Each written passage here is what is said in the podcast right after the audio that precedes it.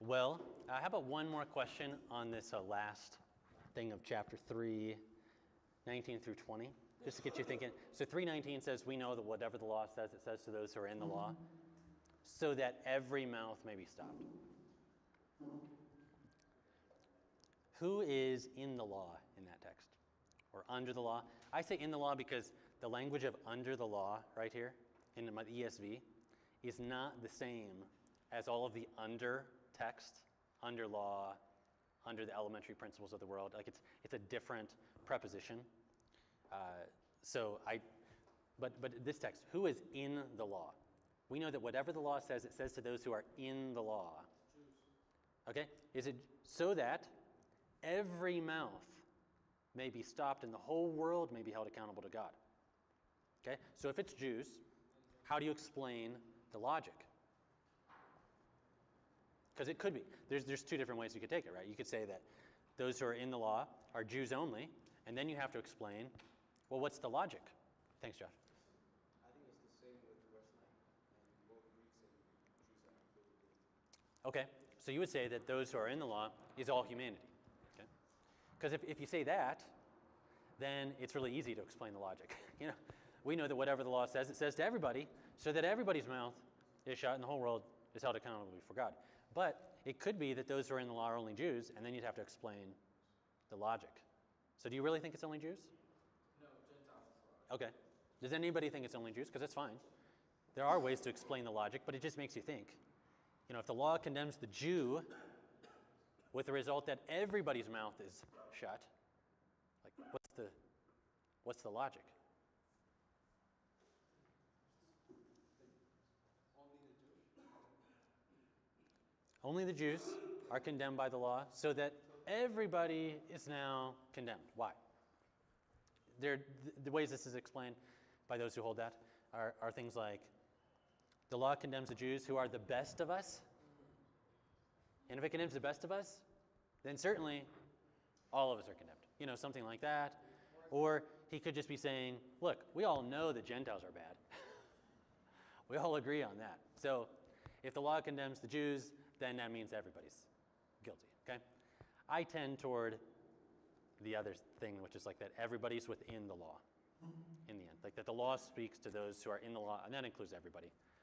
And uh, so everybody's going to be held guilty. But you can read my, whatever. That's what I was writing about, you know, on that thing. So I, for that dissertation. So you can see if you're convinced or not. You'll see that in the, in the section you read. All right. Now, chapter 3, 21. We come to the heart of the letter. Okay, just listen to what's been said about this uh, section. Is it 321 to 26? Uh, one of my favorite commentators, Cranfield, he says we can, we can say that this is the center and heart of the whole letter. Okay? This, this paragraph.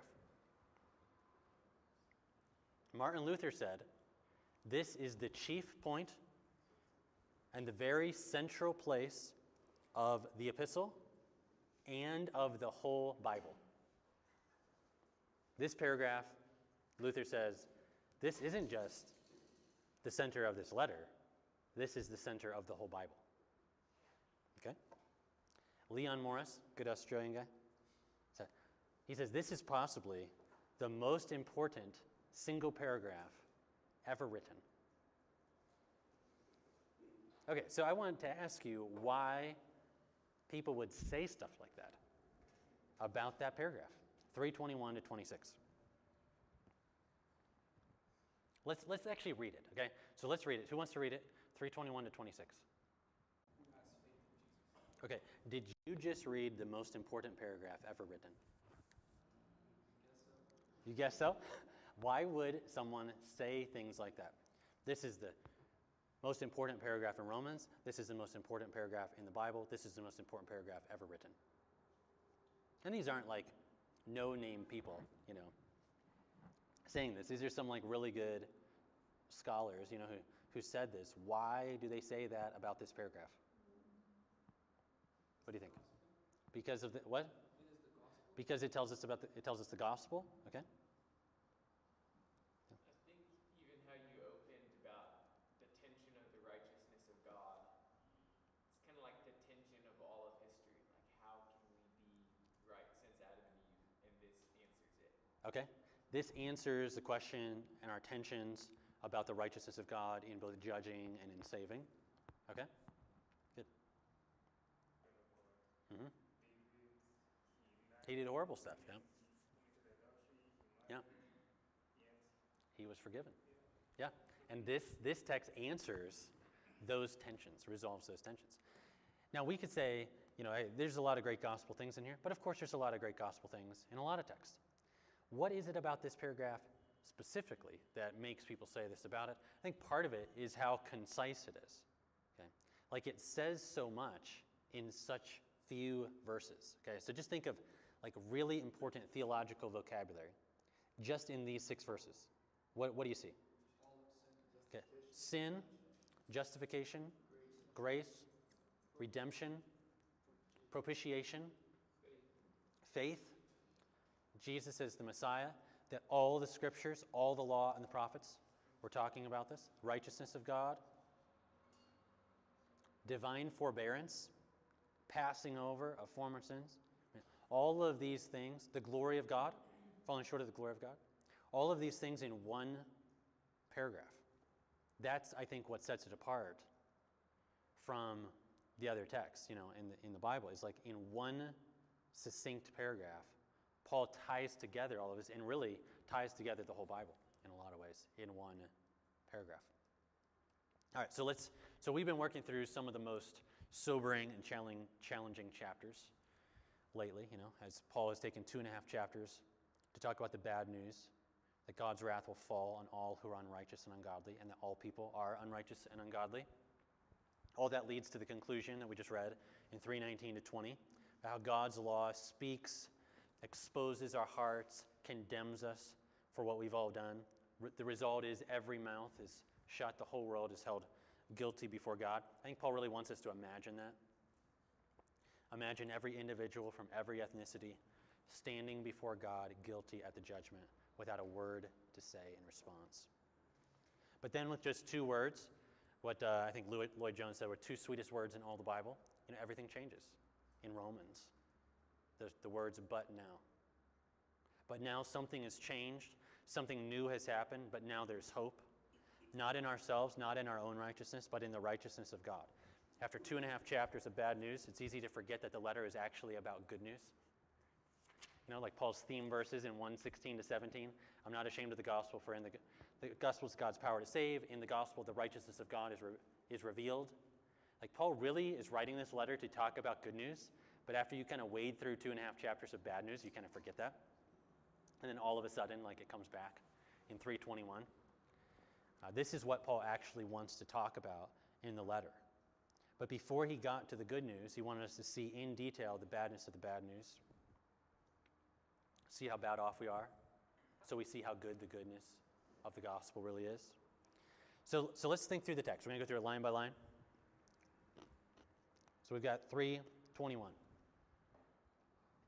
I think of this next uh, section, basically, or our segment here, as like public gospel meditation. Okay, I just want to like think, talk about what's in the most important paragraph ever written. Okay? So it says, But now the righteousness of God has been revealed apart from the law, although the law and the prophets bear witness to it. So we're all unrighteous before God, justly condemned for our sin, no ability to change our situation, but now God has revealed his righteousness, which is to say, God has come to our rescue, the rescue of the unrighteous. But Paul says that, that the righteousness of God that has been revealed is apart from the law. What does that mean?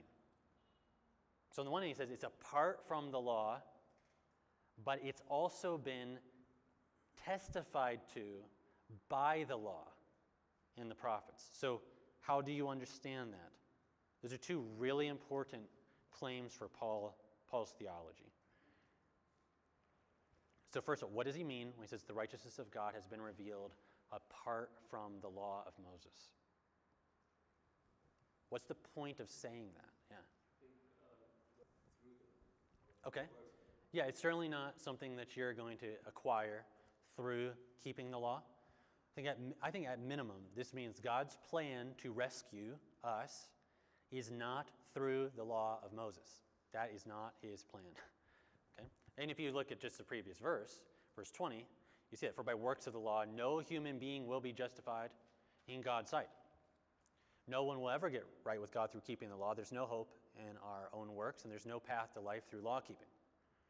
Instead, as verse 20 also says, what the law actually brings is not life and righteousness, but the knowledge of sin. But when Paul says the righteousness of God has been revealed apart from the law, I think he's getting at something else as well, something that's never far away in Romans, and that is that the God's saving work is for more than Jews. I mean, think about it. If God's saving work, because his, his righteousness often in the Old Testament is paralleled with him like coming to the rescue. If God's saving, rescuing work is exclusively tied to the law of Moses, then in order to get the benefits of what God has done, what would you have to do? You would have to be connected to the law of Moses. In other words, you would need to be an ethnic Jew, or you would need to try to become one. Otherwise, if you couldn't get access to the benefits of what God has done in Jesus. But what God has done in Jesus is not for the Jews only.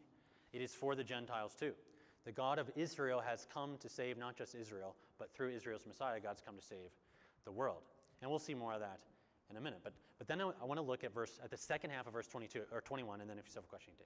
So, so look at what Paul says. He The righteousness of God has been revealed apart from the law, but then he adds right away, even though the law and the prophets were always bearing witness to it. So, on the one hand, God's plan to rescue is not through the law of Moses, but on the other hand, don't think that what God has now done in Jesus wasn't talked about beforehand in the law and in the prophets. No, the law and the prophets, which is his way of saying the whole Testament, has been bearing witness to, predicting, prophesying that God would one day do what he has now done in Jesus. And if we're talking about direct prophecies in the Old Testament, what would we think of? We could think of God's promise to raise up an offspring, to crush Satan's head, or God's promise to bless the world through Abraham's line, or God's promise to raise up a king from David's line to rule the world, or God's promise of a new covenant in the prophets, in which he would cleanse people fully and finally from their sins, grant them new circumcised hearts that are actually alive towards God, God's promise to give us the Holy Spirit. But it goes beyond direct prophecies, too. We could talk about how the entire sacrificial system of the Old Testament was pointing ahead to what God would do for us in Jesus. We could talk about the need for blood to atone for our sins. We could talk about the feast and the special days. We could talk about events like the flood or the Exodus, how they foreshadowed a greater judgment and a greater deliverance. We could talk about circumcision or the priesthood or the tabernacle or the temple, and about how all these things were like signs pointing us ahead to what God would do in Jesus. This is what Paul's saying. God has come to our rescue, and it's not tied to the law of Moses, but don't think this is not what the law and the, and the prophets were telling you about. You don't have to be connected to the law of Moses to get this, but the law and the prophets were always pointing you to this, both through direct prophecies as well as through the stories, the events, the systems. It was all pointing you to what God would do in Jesus. He's claiming that the entire Old Testament bears witness to the fact that God would one day do in Jesus what he has now done. Okay, now you have a question? Yeah, I was just wondering, you said, uh, use the word revealed instead of manifested? Yeah. I was wondering, is that the same Greek word as one seventeen? I'm pretty sure it is. Yeah, I'm pretty sure it is. Yeah. That's probably why I'm saying that. I don't know why I'm saying that, but I think that's it sounds really good to make that the reason why I'm saying that. So let's let's uh um I'm Oh, no. I don't think so. Apokalyptetai is uh, in uh, the other ones. Sorry. But it sounded good. Yeah, it's, it's there's there's there's synonyms. Yeah, I mean there's synonyms. Yeah. Uh, and I think manifested just sounds more highfalutin. sounds uh, uh, more academic than revealed. And so I, I uh, but yeah, I, it's the same thing. All right. So this leads then to the question, as we, as we think through the text, uh, of how what God has provided actually becomes ours. Okay. Being right with God is now possible because of Jesus, but it's not automatic. How does what Christ has won actually become ours? That's what verse 22 tells you about. See, it says, the righteousness of God, which comes through faith in Jesus Christ for all who believe. So the gospel is an announcement that God has come to our rescue through his son Jesus, and that he is today offering right standing, free of charge, to anybody who wants it through Jesus. This is really good news. But how does that become ours?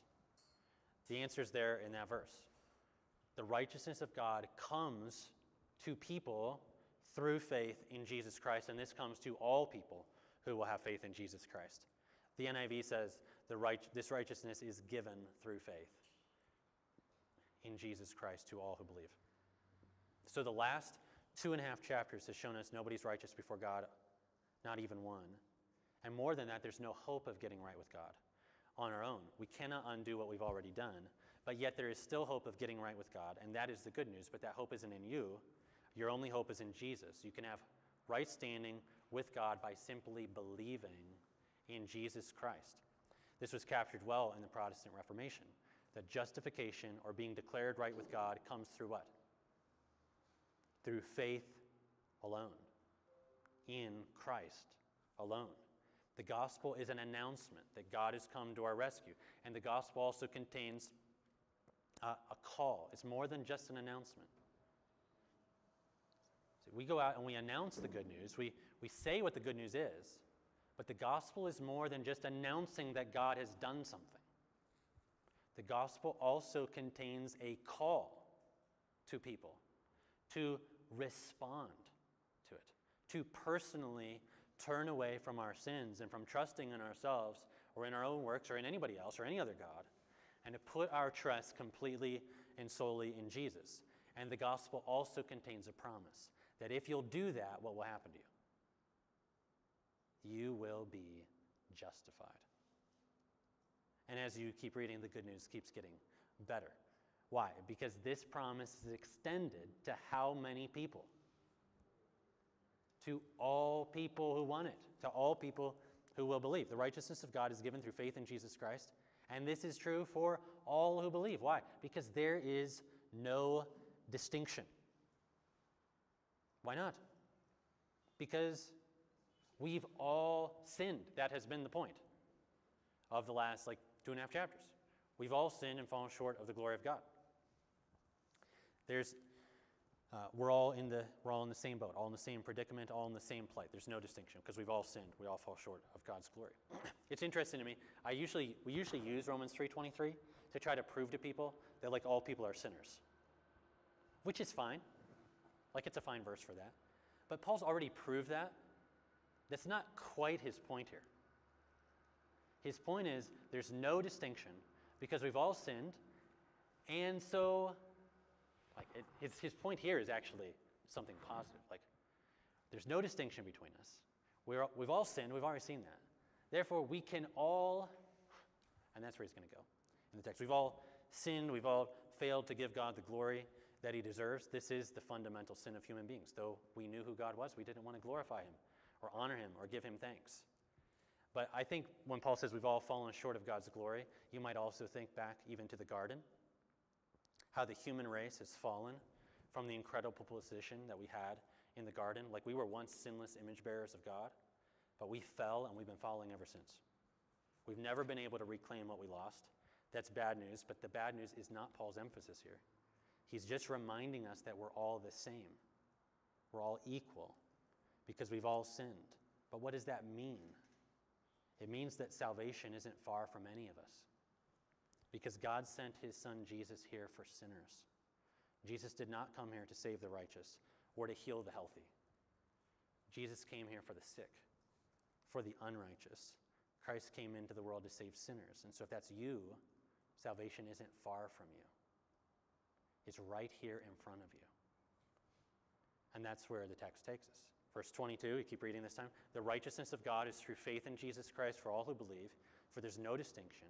For all have sinned and fall short of the glory of God, and are justified by his grace as a gift. Since we're all in the same boat, in the same plight, the same predicament. The promise of right standing is for all of us because it does not depend on us at all.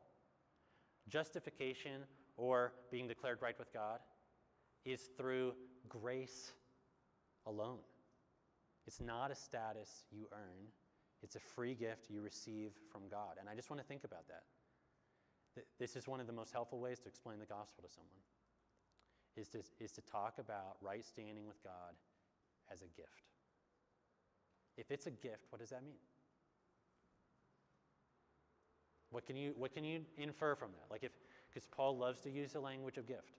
There's a whole book recently written about the gift of, you know, from Paul's uh, teaching. Like this is a huge thing in Paul, and it's a really helpful thing to explain. The people will understand this. If right standing with God is a gift, then what? It's not earned. You can't earn it. You don't need to earn it. You can't earn it. It's not wages that you get, it's a gift. What else? What's that? Yeah, there's no boasting about it. Yeah, that's going to be one of his implications of this. If it's a gift given to you, what are you going to boast about? What else? Okay, this, is, this is a gift only found in Jesus. If it's a gift, it didn't, it didn't cost you anything. But it did cost someone else something. If it's a gift, you know, that probably means that the person who bought it and paid for it for you actually cares about you and really wants you to have it. And I think if it's a gift, then what do you need to do? You need to receive it. Like, that's what you need to do. You don't buy it, you need to receive it.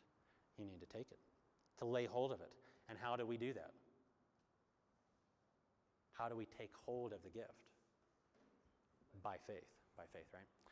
And this is where, you, I mean, this text becomes like a foundational to the Protestant Reformation because this justification is through grace alone, by faith alone, in Christ alone. And this is really, really good news. Now, I want to want to pause just for a minute. I want us to think about um, difficult questions for religions to answer. So, what are some tough questions? People find out you're a religious, religious guy or religious girl, and they and they find out you're maybe a Christian. Could they ask you some hard questions? Sure. Could you ask other people hard questions who are religious? Sure. What are tough questions? that, we, that you've been asked or that you could ask somebody else if you really wanted to make them feel uncomfortable?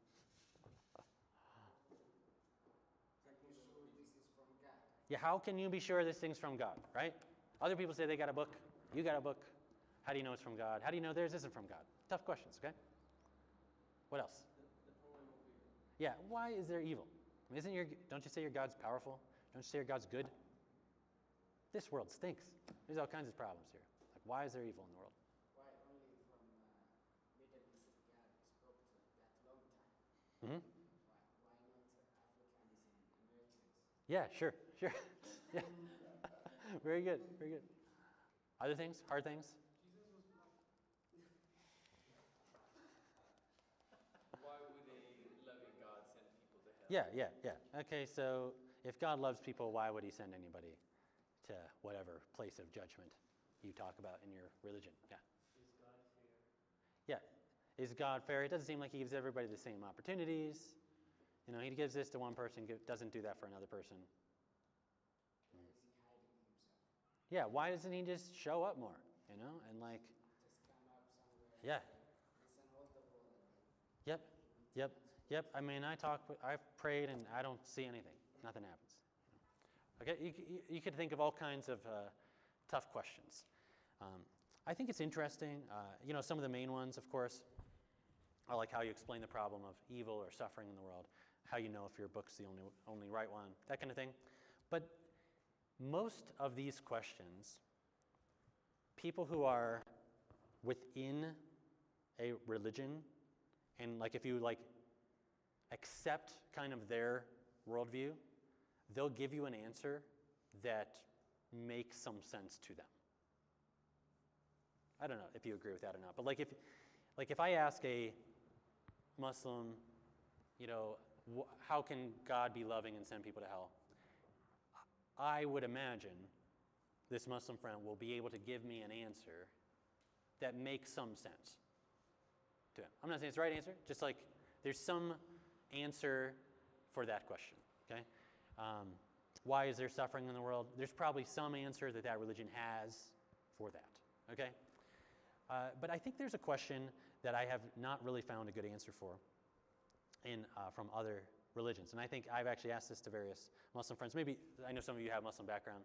But, but question like, how can God forgive people and still be just, right? Like I, I think that that is a question a lot of people haven't really thought about and is really hard to reconcile in a lot of religions. Okay, because, and the thing is, every, every person who is religious at all wants to have a God who's merciful, right? I mean, like, who wants to, who wants to have a God who doesn't show any mercy?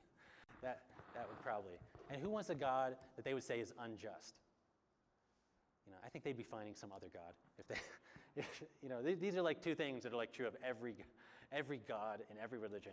That, that God is both merciful and just, but like pressing people on that I think can be a very helpful thing to do. And, and I think this is a tension, like we've been talking about, in the Bible itself about the justice and mercy of God. In fact, I, I think you can go back uh, through the Old Testament again and just realize like this is really a tension in the Old Testament scriptures, a tension that you could feel. Uh, I mean, you could go back to stories like just think about Abraham. So we know Genesis 15:6. We've been talking about it. Paul's about to talk about it a lot in Romans 4. What does it say? Genesis 15:6. Abram believed the Lord, and it was counted to him as righteousness. So Abram trusted the Lord's promise, and, and God counted him as righteous. But have you ever thought about whether that was right for God to do that?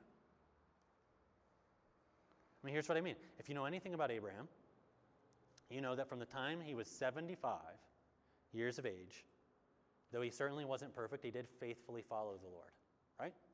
That's a story. but, but what does that mean? From the time he was 75, he faithfully followed the Lord. Yeah, I mean, that means that for 74, uh, anybody here 74? I'm say for, I'm, for 74 years, he was an idolater. He was an ungodly man for much longer than most of us have been alive. And yet, when he believed in the Lord's promise, the Lord counted him as righteous. The Lord forgave him, credited him with right standing. Did Abraham deserve that? No. This was God's mercy to him. Was this right? Was this just for God to do that? If you ever thought about that, right? This is far from the only place in the Old Testament where this question is raised. In fact, I, I think one of the central texts of the whole Old Testament is in Exodus 34. Uh, certainly one of the most important passages in the Bible. Story where Moses is pleading with God for God to, sh- to reveal himself more clearly to Moses. Like this is right after the, the golden calf thing. Think Moses is like realizing, wow, this is a really tough job I've got. I need to know God better to do this. So he's like pleading with God for God to reveal himself to him. And so God says, I will do that. So he puts Moses in the cleft of the rock, passes before him, and he proclaims to Moses exactly who he is. So the thing about this text is that a lot of texts in the Bible are people telling us about God, which is great. I'm not discounting that. But this text is interesting because this is God telling us about God. Like this, this is why this text becomes so central in the Bible and is used all over the place in the Old Testament. Does it make sense? Like lots of texts are like God is merciful, God is just, but this is God telling you who God is, telling Moses is. And what does God say? This is in Exodus 34, verse 5. The Lord descended in the cloud, stood with Moses there, and the Lord proclaimed the name of the Lord. The Lord passed before Moses, and the Lord proclaimed this. And what does he say? The Lord, the Lord, a God, merciful and gracious, slow to anger, and abounding in steadfast love and faithfulness, keeping steadfast love for thousands, forgiving iniquity and transgression and sin, but who will by no means clear the guilty. All right, it goes on. You catch it? But right there at the end, when God Himself says who He is and what He's like, He says, I'm merciful, loving, forgiving, but I am also a God who will never clear the guilty. I'm a God who forgives, but who does not let the guilty go. And you're like, what does that even mean? To be a God who forgives people for all the bad stuff they do and then doesn't let the guilty go. How can both of those things be true at the same time? We go on and on. We haven't even mentioned how God forgave David for the incredibly heinous sins that he did. I mean, I just read. I just read with my kids the other day. Uh, I have. You should get the inter, if you want to read in English uh, with, with with kids. International Children's Bible is so good. I love it. I read it with my kids a lot at night. It's it's a real translation of the Bible at like a second grade reading level, which is really hard to do. By the way, it's just it's really well done. So I've been reading through this. My daughter had wanted me to to read the stories of David because she didn't know really where they were. She had heard stories about David, but she's like, when she reads the Psalms, she knows they're by David, but they're like not the stories, you know? So we've been reading, you know, from 1 Samuel, we're now like well into 2 Samuel. And some of this has been incredibly moving because they don't actually know these stories. And for like a week, I was uh, just thinking about what this was going to be like to read the story of David and Bathsheba and then to read about what David did to Uriah. Like my kids had no idea that was coming. And it was so like gripping to think like this guy who is like the high point of the Bible at that point. He commits adultery and then he kills a guy who is so faithful to him. Like he tried to trick Uriah, but Uriah wouldn't because of his faithfulness to David. And so he kills him. This is like jarring, you know. This, it's really affected me, like reading it like this to my, to my kids. And yet, God forgives David for that. Like, how could God do that? In, in fact, in Psalm 51, which we did look at earlier, David says in the psalm, you know, he says, Deliver me from blood guiltiness, O God, I'll, and my tongue will sing aloud of your righteousness. We, we, saw, we saw that earlier. But he also says, You don't want burnt offerings or sacrifices, or else I would give them to you. I mean, because think about it in the law code, like, what was what could you offer for adultery? Nothing. What could you offer for murder? There were no sacrifices for those things. The only penalty for those things was death. He says, he says you don't want you don't want that, or I would give it to you. And then he says, But the sacrifices of God are a broken and a contrite spirit. Lord, I don't think you'll despise those. You know? And he throws himself in the mercy of God, and God forgives him. Was that right? Was that just? Uriah had a family.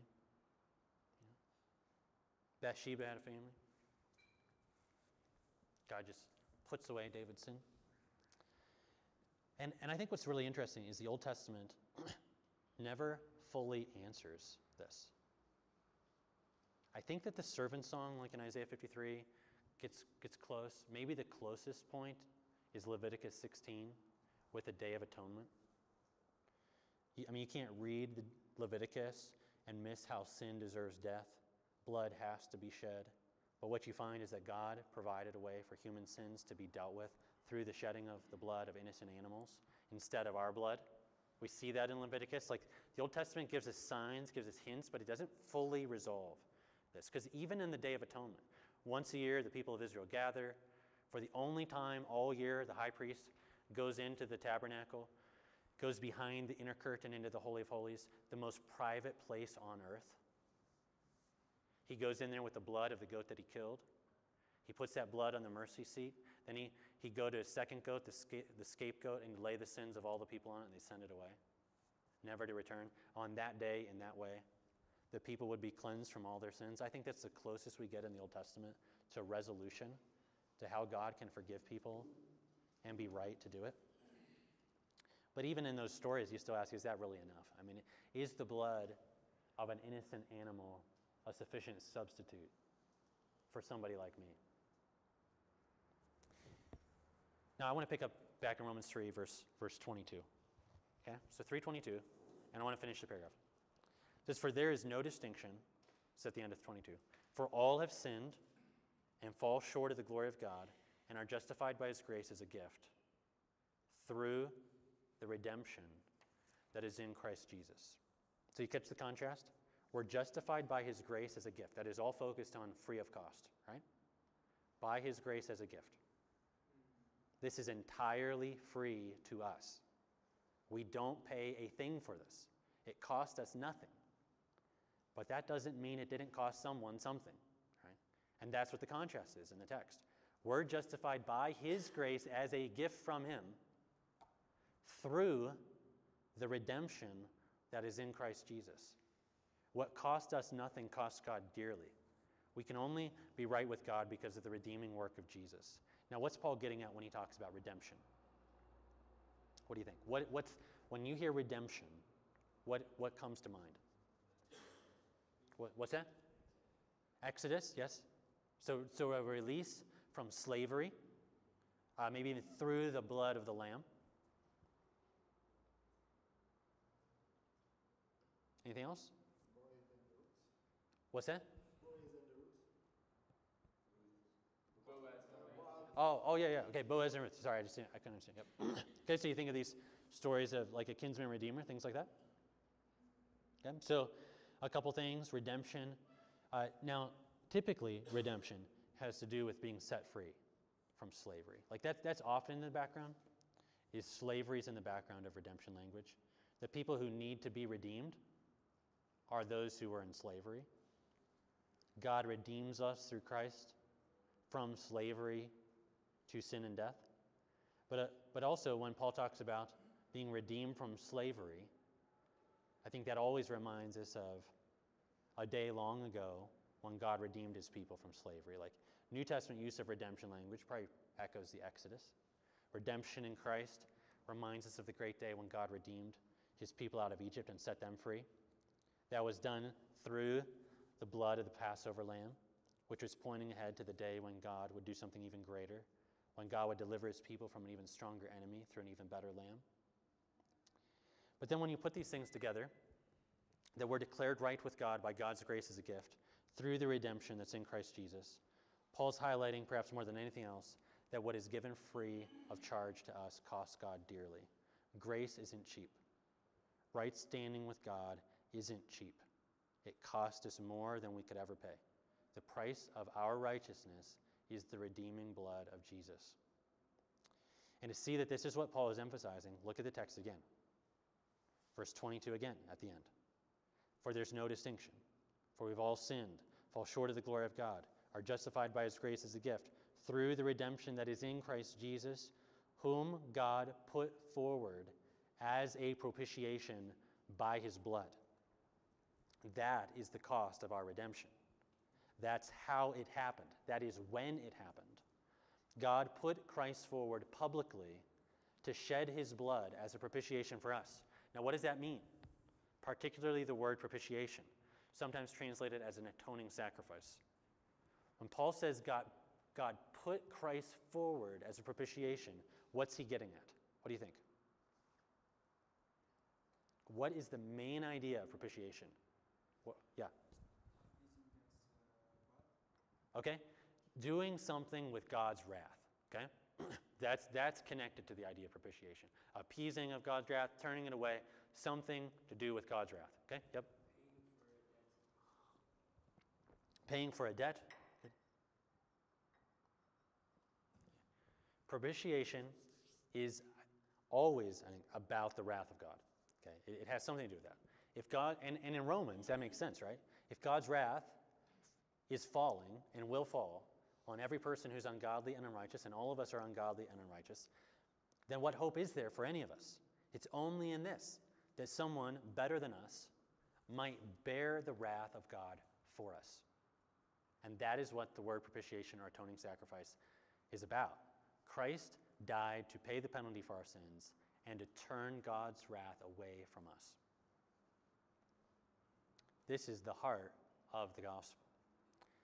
And I don't want to move on too quickly from it. I want, to, I want us to think about it. God put Christ forward publicly as a propitiation by his blood. Now, the word in the, the, in the ESV translated propitiation, or in other translations, atoning sacrifice, is a good translation because it gets at the idea well. But the downside of it is it probably causes us to miss an Old Testament connection there. And here's what I mean that word, that very same word, is used throughout the law of Moses. In fact, it shows up 20 times in the law of Moses. And in every one of the 20 uses, it always refers to one thing. Do you know what it is? It always refers to the mercy seat. In every text in the law code, the same word, hilasterion, always refers to the seat, to the mercy seat. This is why one translation, the NET Bible, translates the verse as saying God publicly displayed Jesus at his death as the mercy seat. But no matter how we translate the word, what Paul's getting at is this amazing truth that Jesus' death on the cross is both the sacrifice for our sins that turns God's wrath away and the place where sinners and God can meet and be reconciled. And so just think about this. Just meditate on this for a minute. Okay. God put Christ forward as the mercy seat or propitiation. First, note God did that publicly. God put Christ forward. Whereas other translations say God publicly displayed him. The cross was a public event. Jesus was exposed publicly, he was shamed publicly. Before people, he hung publicly on the cross. The mercy seat in the Old Covenant was the most secretive and private place on earth. Only the high priest could enter there, and he could only do it one time a year. But God put Jesus forward publicly so everyone could see it. Second, notice that God did this. God put the sacrifice forward. This is in contrast to all other gods and all other religions, where it is always the worshippers who have to bring the sacrifice.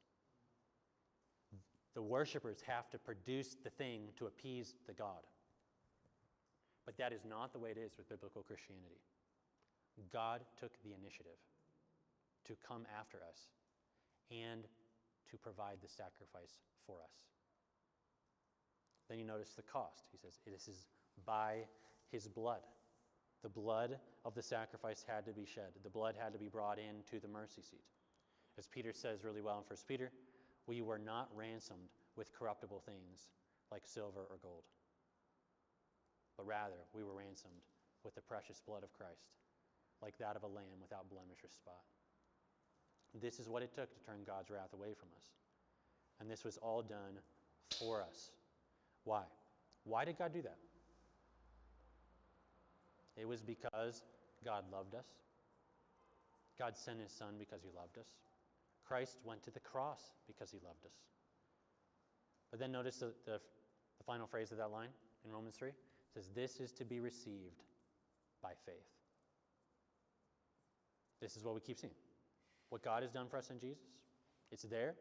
Being right with God is now possible, but it is not automatic. How does it become ours?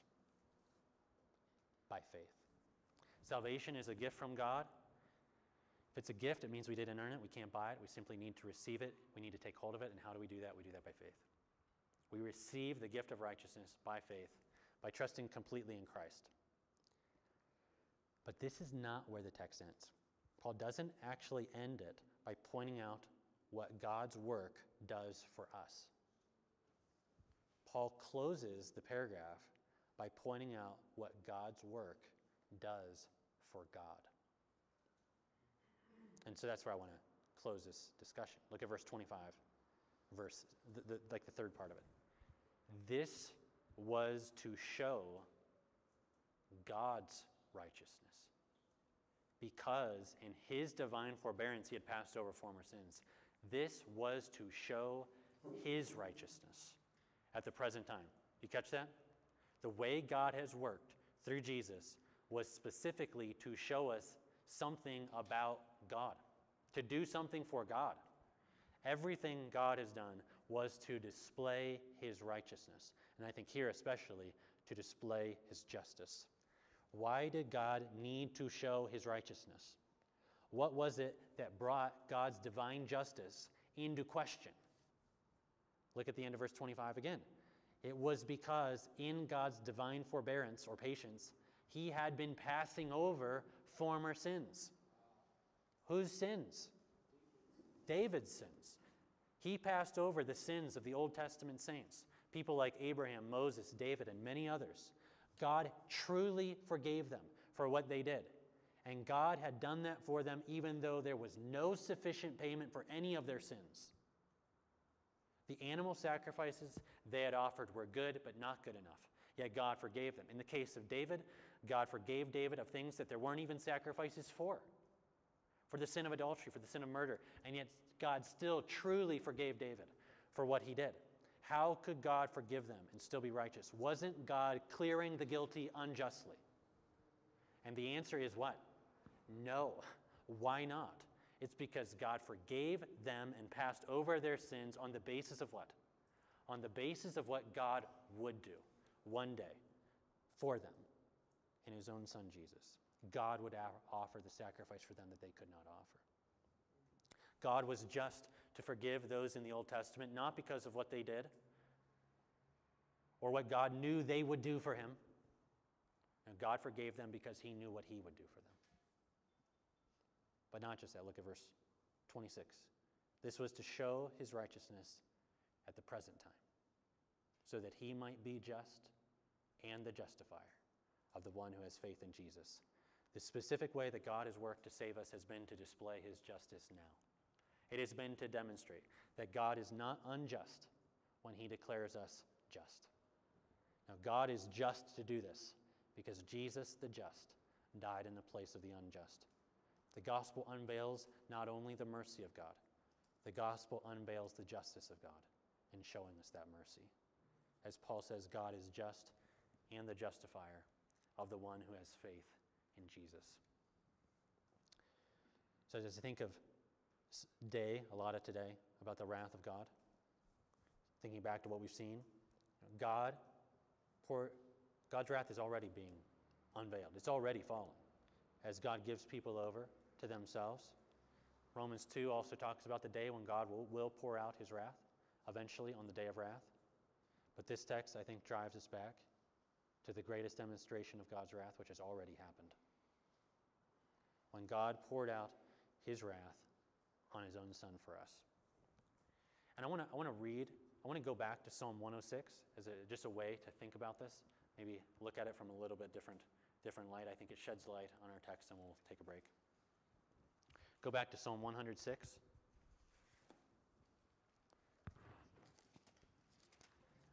And this is a text that I think Romans has shed light on this text, and this text has shed light on Romans for me. Psalm 106. And uh, we could read a lot of it, but well, let's just pick up in verse 19. Psalm 106, verse 19, talking about, about Israel. It says, They made a calf in Horeb. What is that? That's the golden calf on Sinai. And they worshiped a metal image. They exchanged the glory of God for the image of an ox that eats grass. They forgot God, their Savior, who had done great things in Egypt, wondrous works in the land of Ham, awesome deeds by the Red Sea. Therefore, he said he would destroy them. Had not Moses, his chosen one, stood in the breach before him to turn away his wrath from destroying them. I look at a text like that. This is like the story of Romans 1 through 3. But the story of Romans is even better. Humanity exchanging the glory of God, stirring up God's righteous anger, and he would have destroyed us had not Jesus stood in the breach to turn away the wrath of God from us. This is what Romans 1:18, I think the 326 is really about. It's about like what we see here done even greater. But what Moses did only turned away God's wrath for a while. That first generation fell in the wilderness. But for us, Jesus fully and finally deals with the wrath of God so that we will never taste it. This is really good news.